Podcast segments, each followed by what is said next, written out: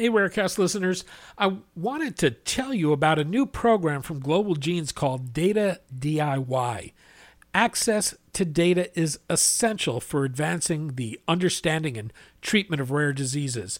The challenge for patient advocates and organizations is to be as savvy about data as researchers and clinicians. The Global Genes Data DIY program teaches organization leaders how to become empowered data owners and stewards. If you'd like to learn more about the program, attend an upcoming Data DIY workshop, or view resources, go to globalgenes.org forward slash data DIY.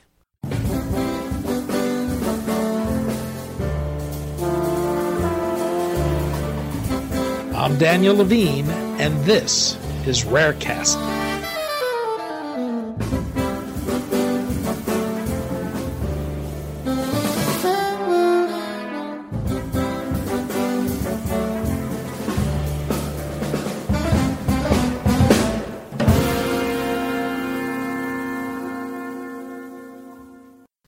ALS is a progressive neurodegenerative disease. As motor neurons die, people with the condition grow weaker and lose motor function.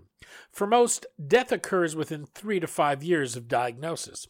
Brainstorm Cell Therapeutics is conducting a phase 3 clinical trial of its autologous stem cell therapy that programs cells taken from patients to produce neuroprotective factors that promote the survival of neurons. We spoke to Ralph Kern, Chief Operating Officer and Chief Medical Officer of Brainstorm Cell Therapeutics, about ALS the company's late stage experimental therapy, and how its approach may provide benefits for patients with other neurodegenerative conditions.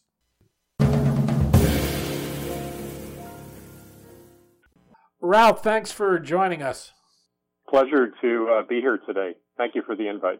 We're going to talk about ALS, neurodegenerative diseases, and brainstorm cell therapeutics efforts to develop stem cell therapies to treat these conditions. We've spoken to your CEO about two years ago, and we're hoping to get an update on the progress that's been made since then. Let's start with ALS. What is it? How rare is it? And how does the disease manifest itself and progress?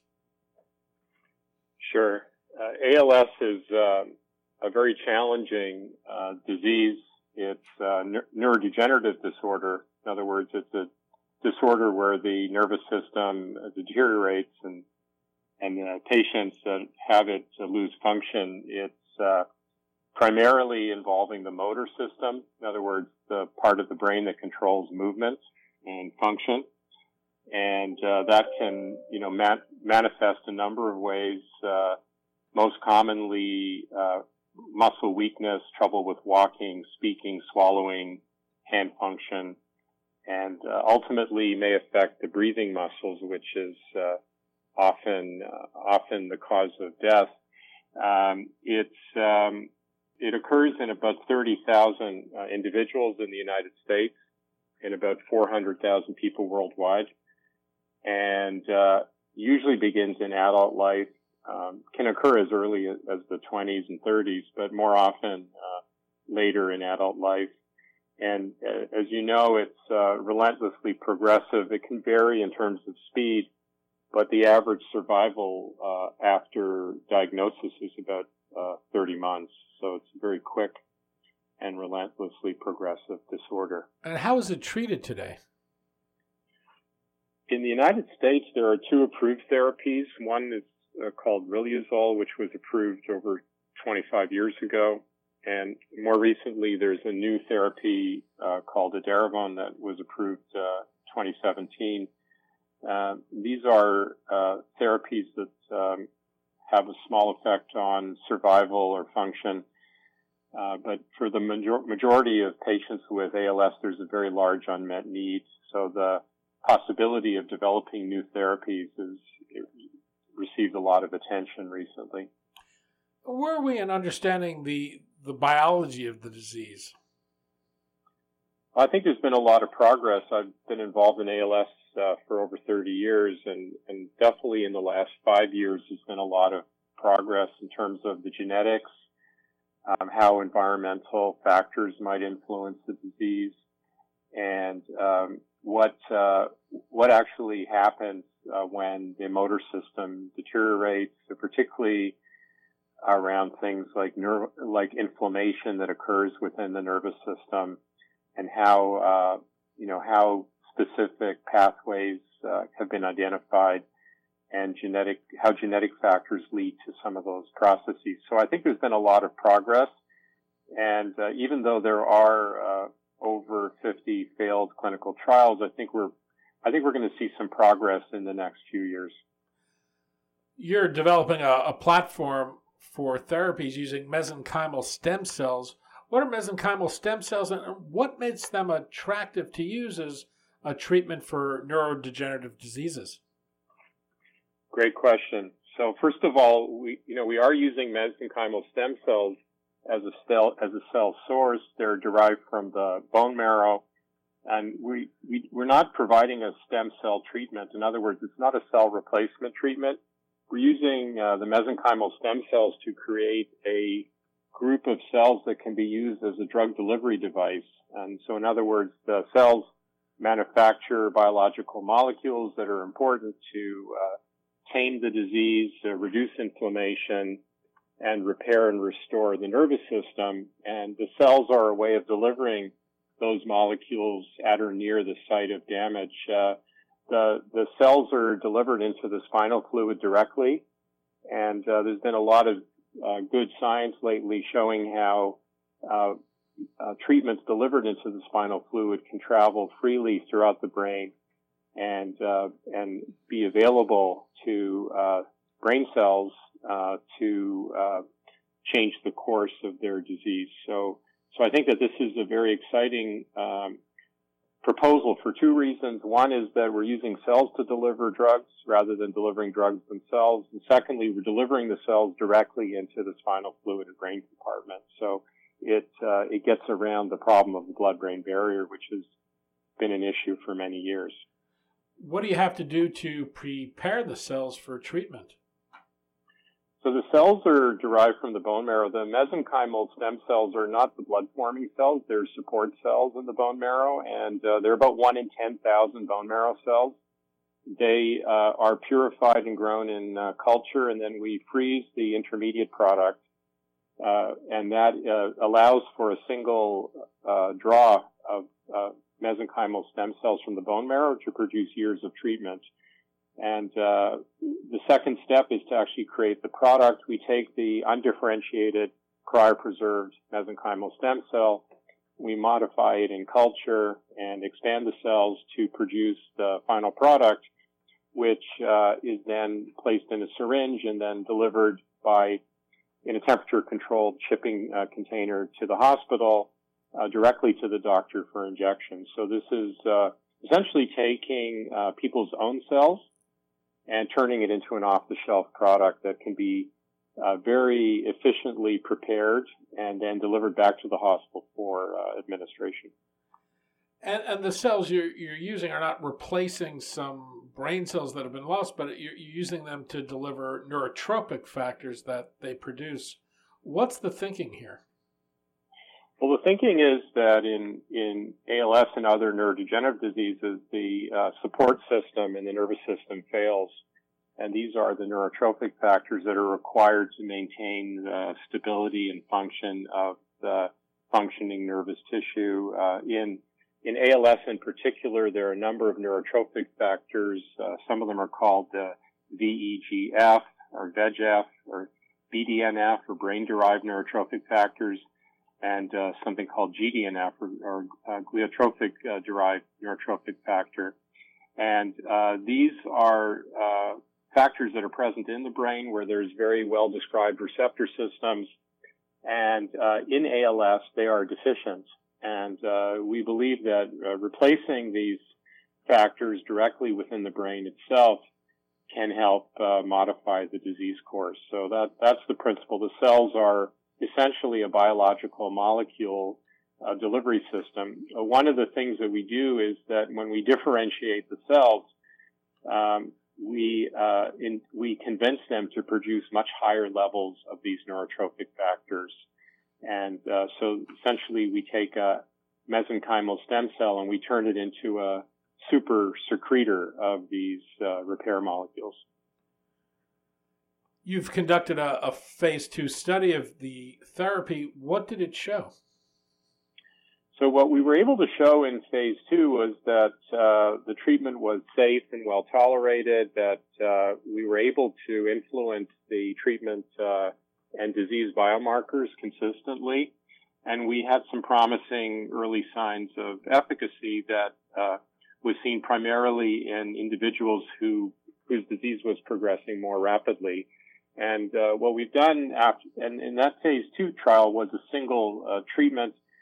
Uh, we now have uh, fully enrolled a phase three trial, and uh, the big changes were that we um, have, uh, rather than using a single treatment, we are using repeated dosing, and we've also focused exclusively in the phase three on uh, what we call rapid progressors, those whose uh, treatment decline is in the upper half of the rate of uh, ALS decline. And uh, we think that that's a group where we're more likely to see a treatment signal.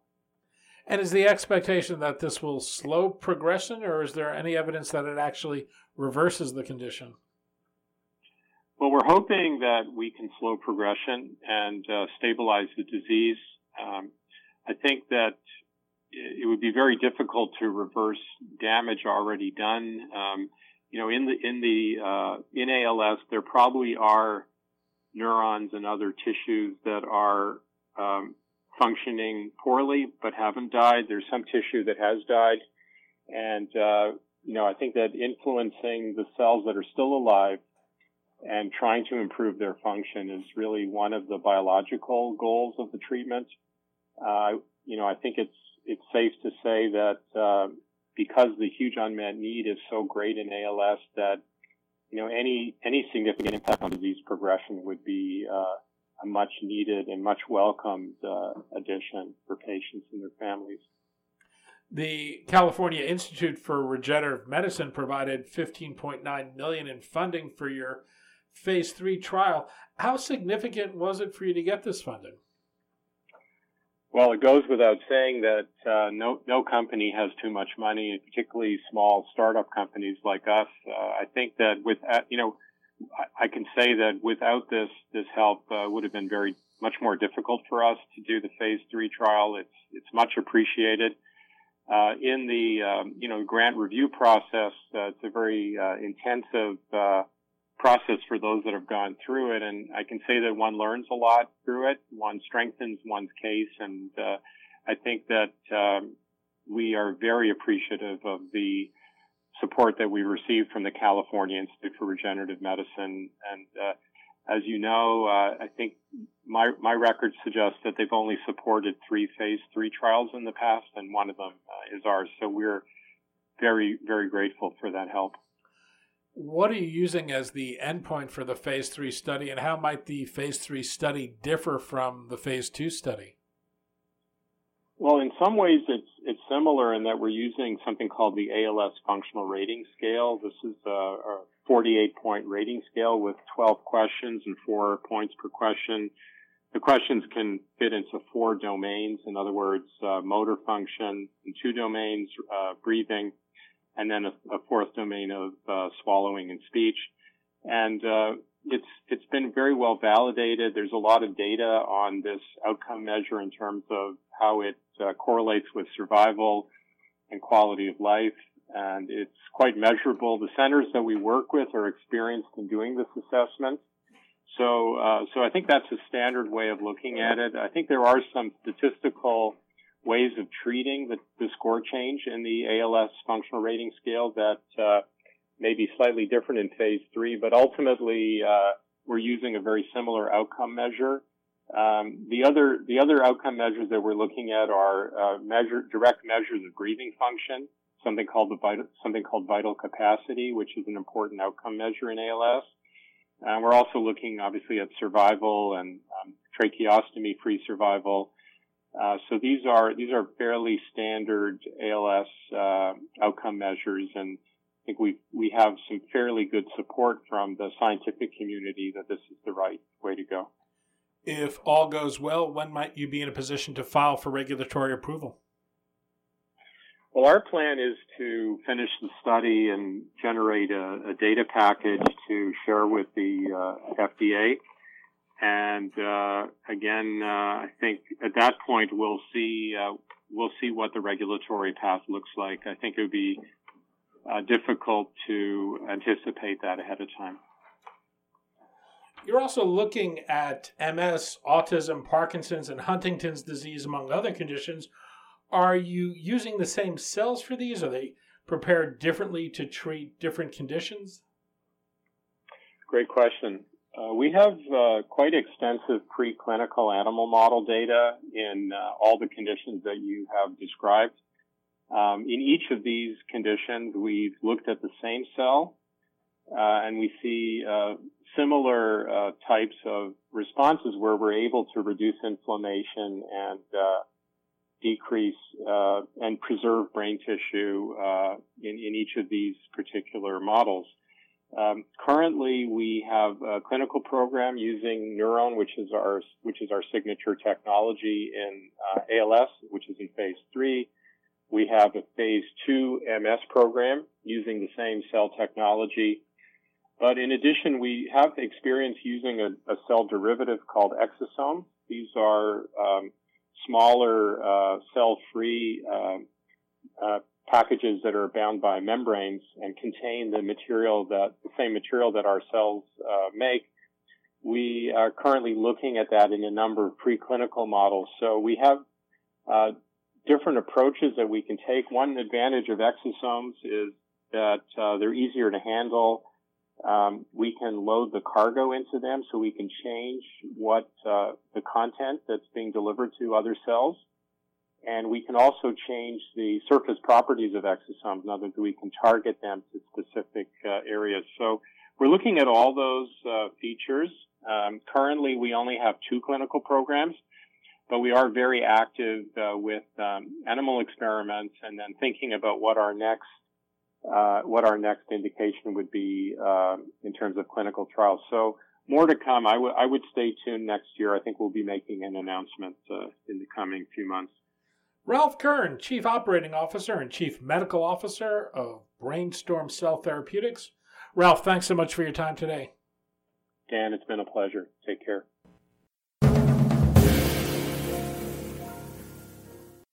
Thanks for listening. For more information about rare disease and to connect to the rare disease community, go to globalgenes.org. To keep up on the latest news and trends affecting the rare disease community, be sure to visit raredaily.org. You can subscribe to the Rarecast RSS feed through raredaily.org or through SoundCloud, iTunes, Stitcher, or your preferred podcast manager. The Rarecast is produced for Global Genes by the Levine Media Group. You can also find our podcast, The Bio Report, on these popular podcast sites. Our theme music is composed by Jonah Levine and performed by the Jonah Levine Collective. We'd love to hear from you. Drop us a note at danny at levinemediagroup.com.